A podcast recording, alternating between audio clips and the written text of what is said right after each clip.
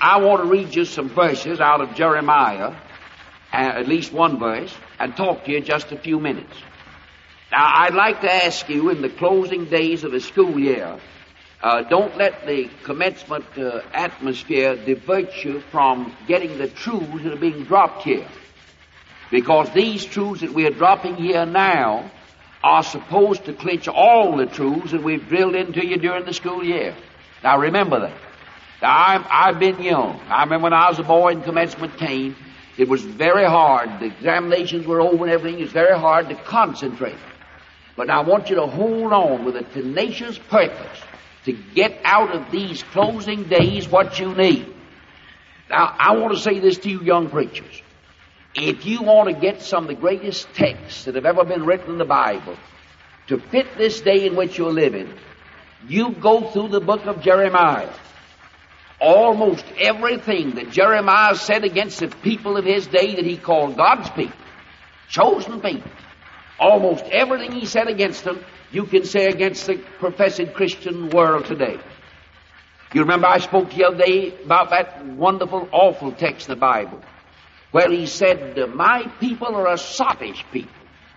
He said, uh, They are wise in doing wrong, but don't have any knowledge about how to do right. And he said the reason for it, they didn't really know him. And he said, That's the trouble. I don't think there's a text in the Bible greater than that text.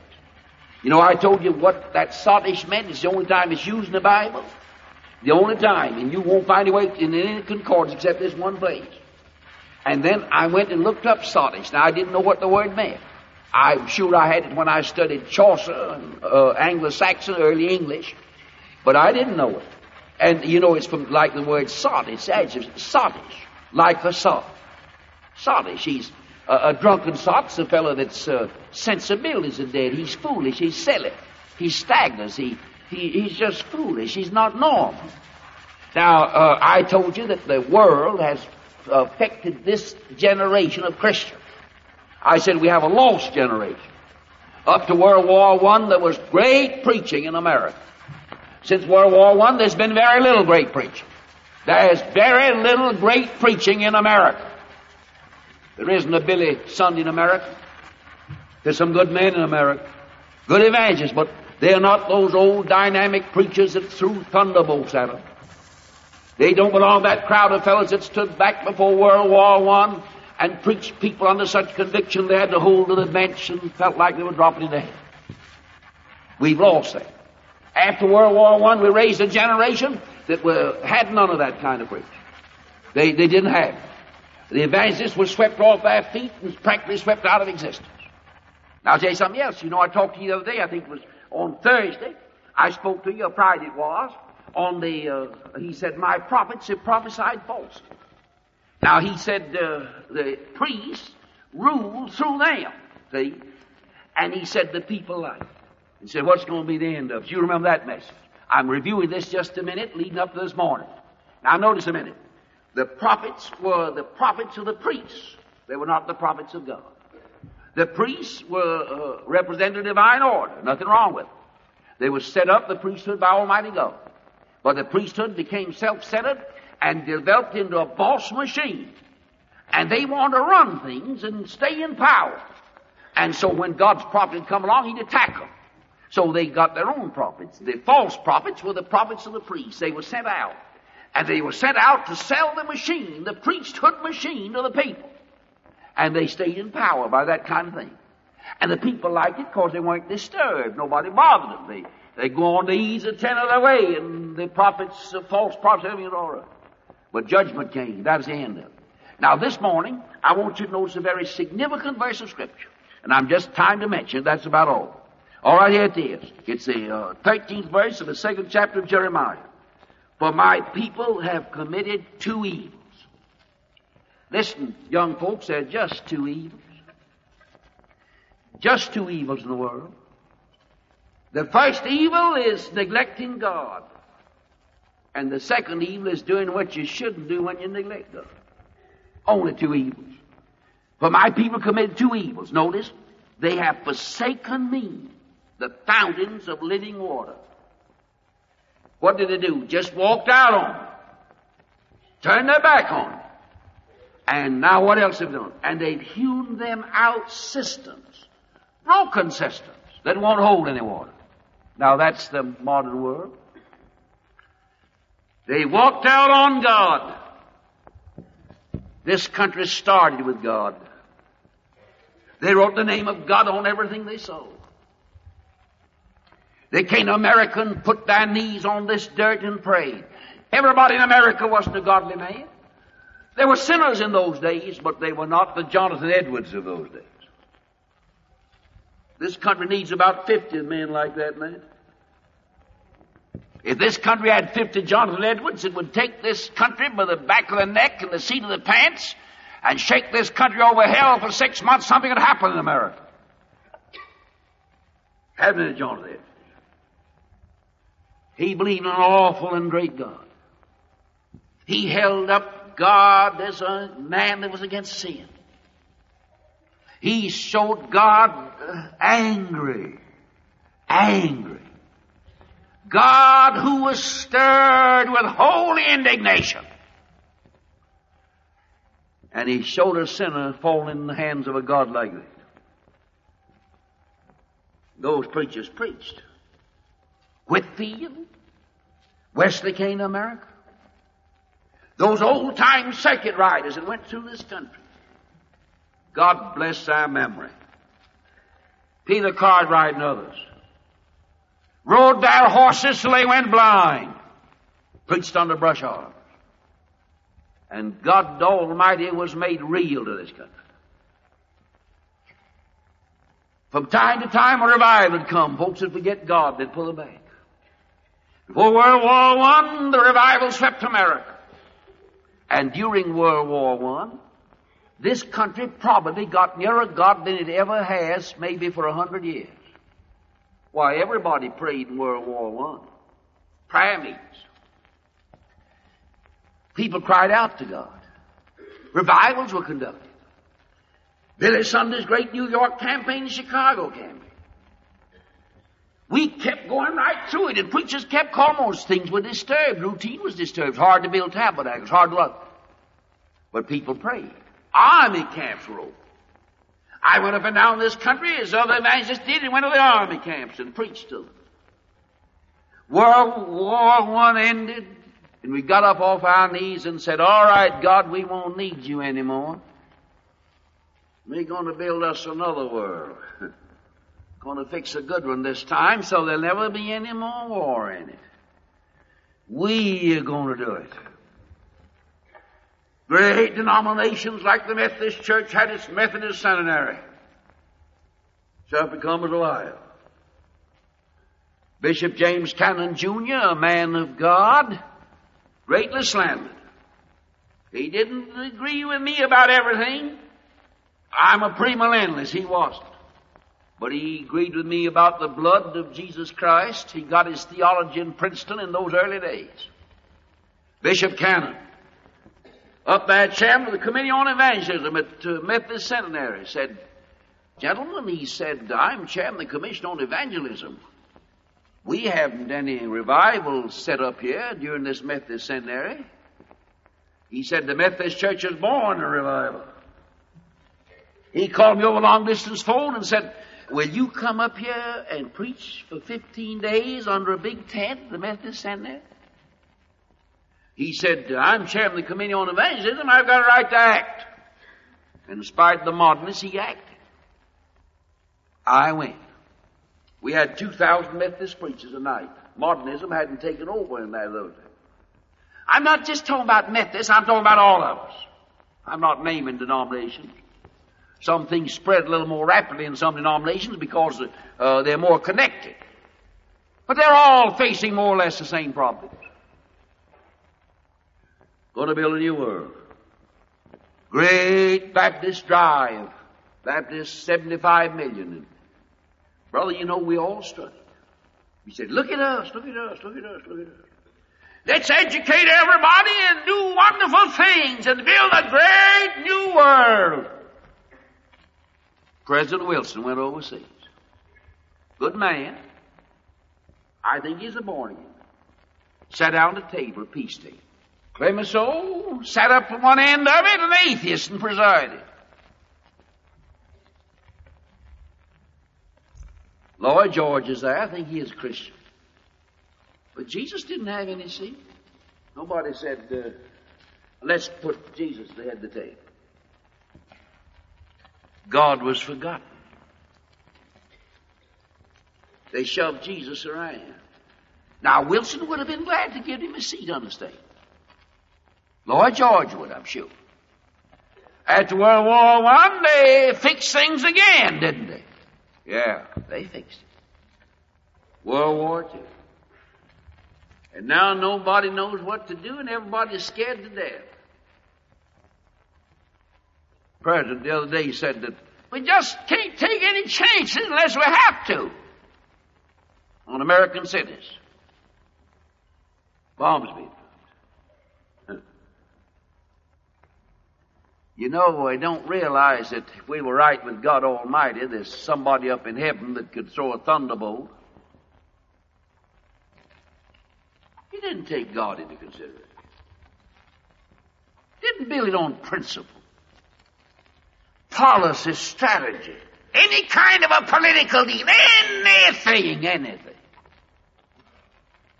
He just forgot God. You walked out on it.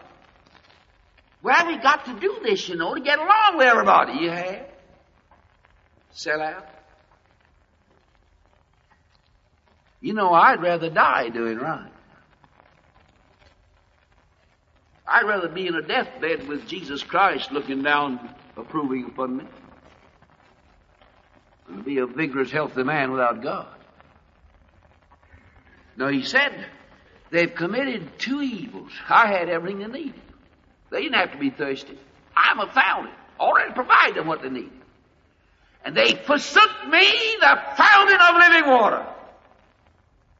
And they went out and said, we're going to use us a system of protection here. We'll build a system, a war system. we did, and now what are we doing? We are trying to build shelters from atomic bombs because we can't find systems that can protect us. Man systems, man schools, more schools they built, more divorces. More education, more juvenile criminals. More young folks have gone to jail in this country in the last few years never did go to jail in a similar period of American history. Yeah, we're some folks, we're smart people. We're fools. We called on education, said, come drink. And they said, the blooming thing's broke. It don't hold water. Cracked it. It's our system. We left God out of the schoolroom. We said we've got to go along with the age, and we left him out a lot of religious schools put modernness in that teach to keep up to date. Got to keep up to date, you know. He's a great scholar. If we couldn't get a man that loves God and believes the Bible to teach the department of this school, we just wouldn't teach that department. We can't find a born again man to teach English, we'll skip English. We'll talk Japanese.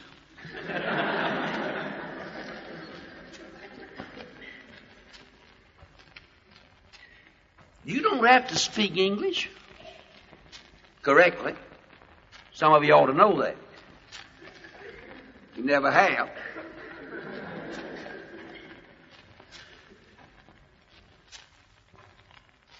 Well, it's a scientific age. Got to teach science. You know, I've known some fellows that got along pretty well, didn't know anything about, thing about science. I don't know how to make the juice come, but I can press a button. You don't have to have electricity. It's nice. But I was raised out in it. Had a kerosene oil lamp. Awful dirty job filled it, but you usually had oil. One thing about it, juice didn't go out. Kerosene oil, 10 cents a gallon. You could even do without that. They lived on with candlelight one time. Scientific age. Yeah? All right, science, save us. Look out for the atomic bomb. Get out of the way. Run for your life. You sure are smart, aren't you? Had everything we wanted, ought to want and didn't appreciate. Walked away from God, you know. There's a fountain, plenty of water. All you had to do is drink. Not going to drink out of that fountain. Makes me feel guilty. Want to be around God's fountain because I, I'm a sinner and feel miserable and mean, so I want to feel comfortable. Look out for number one. God said, all right, I'll give you strength. Go, if you found, go dig it, go dig it, go dig it. And we went, got all fixed up, hewed it out, called neighbors in and said, we're going to have a party. Stoop down and drink. And the neighbor said, no water here. Somebody said, I wonder what's the matter with it. Somebody else said it's broken. Man cannot build a fountain that'll hold water. Listen. You can't, by your wisdom, build a house of civilization that won't fall. You just can't deliver the goods because you haven't the goods to deliver. You're limited. Oh, young people in Bob Jones University listening. You don't need anybody but God Almighty. When I started this school, they told me a hundred things we needed. Needed an endowment. Needed to standardize it a certain way. That's all right. Nothing wrong with that. Need this, need that, need the other. One day I was driving along the road and it suddenly occurred to me if you're going to run anything, all you need is God. You don't need anybody but God to run a Christian school. Why? My God shall supply all your needs. Have God, you a good banker. Need money? He's got it. He's well to do. He's got so much gold, he throws it away every time the sun sets. And sometimes I look at it, and wish I had some of it, put up another building.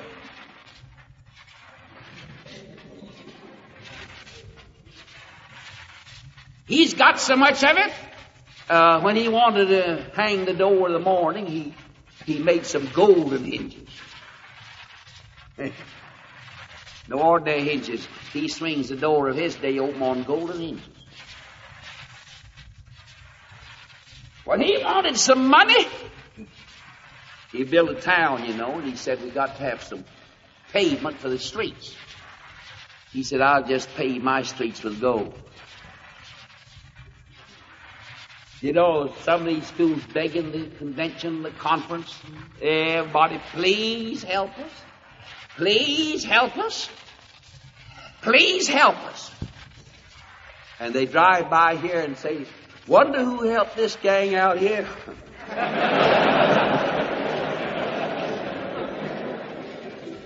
sure must be money getters. You know what? We've got a wonderful bank. Listen. He didn't say he'd give us all we want, but he said if you will keep Bob Jones University Christian and be true to me, if you need anything, just sign a blank check and slip it through the window and I'll take care of it.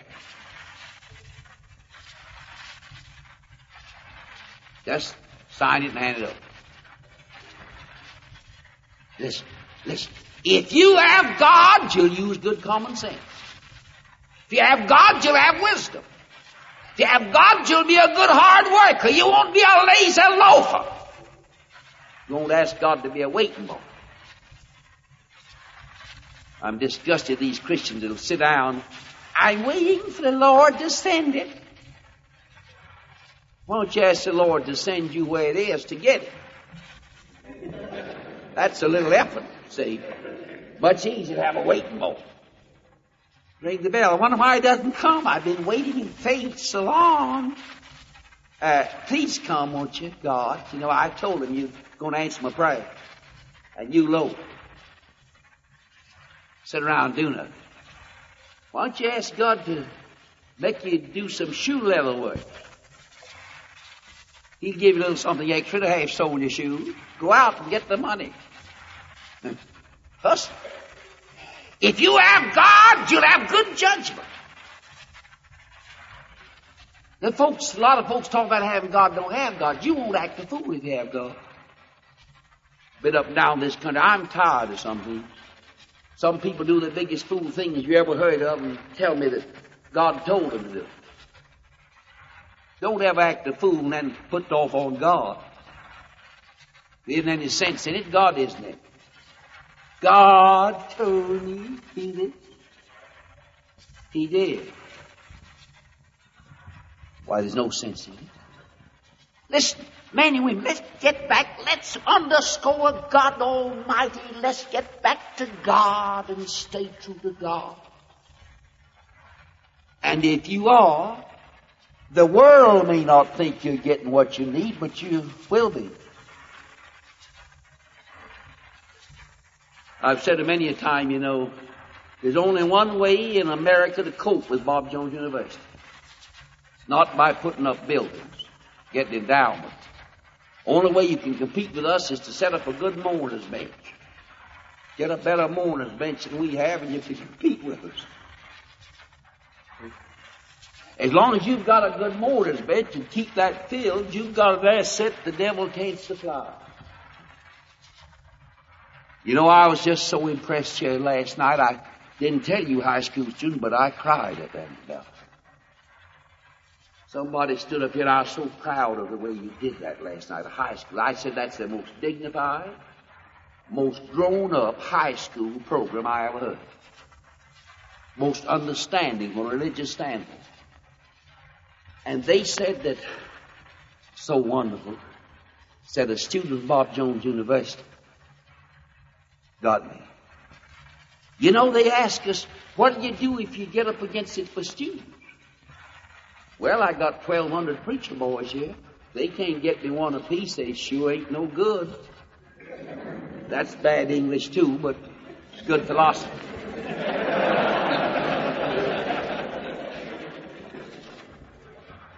a good preacher boy goes out in the summertime, a good Christian girl. Why, you know, that beats taking a whole page out of type. Why, young people, you are it. You are. You are taught here that God's first. You are taught never to shove Him around for anybody, anything. If you live up to your teaching, you've got the greatest asset on this earth. This isn't a wild, dreamy, meaningless something. This is good common sense. Any man's a fool to walk out on God to take care of himself. My people have committed to went away from me when I had the thing all ready for them. So when they were thirsty, they could drink. And went out to dig their own cisterns and they won't hold water. God help us to be faithful.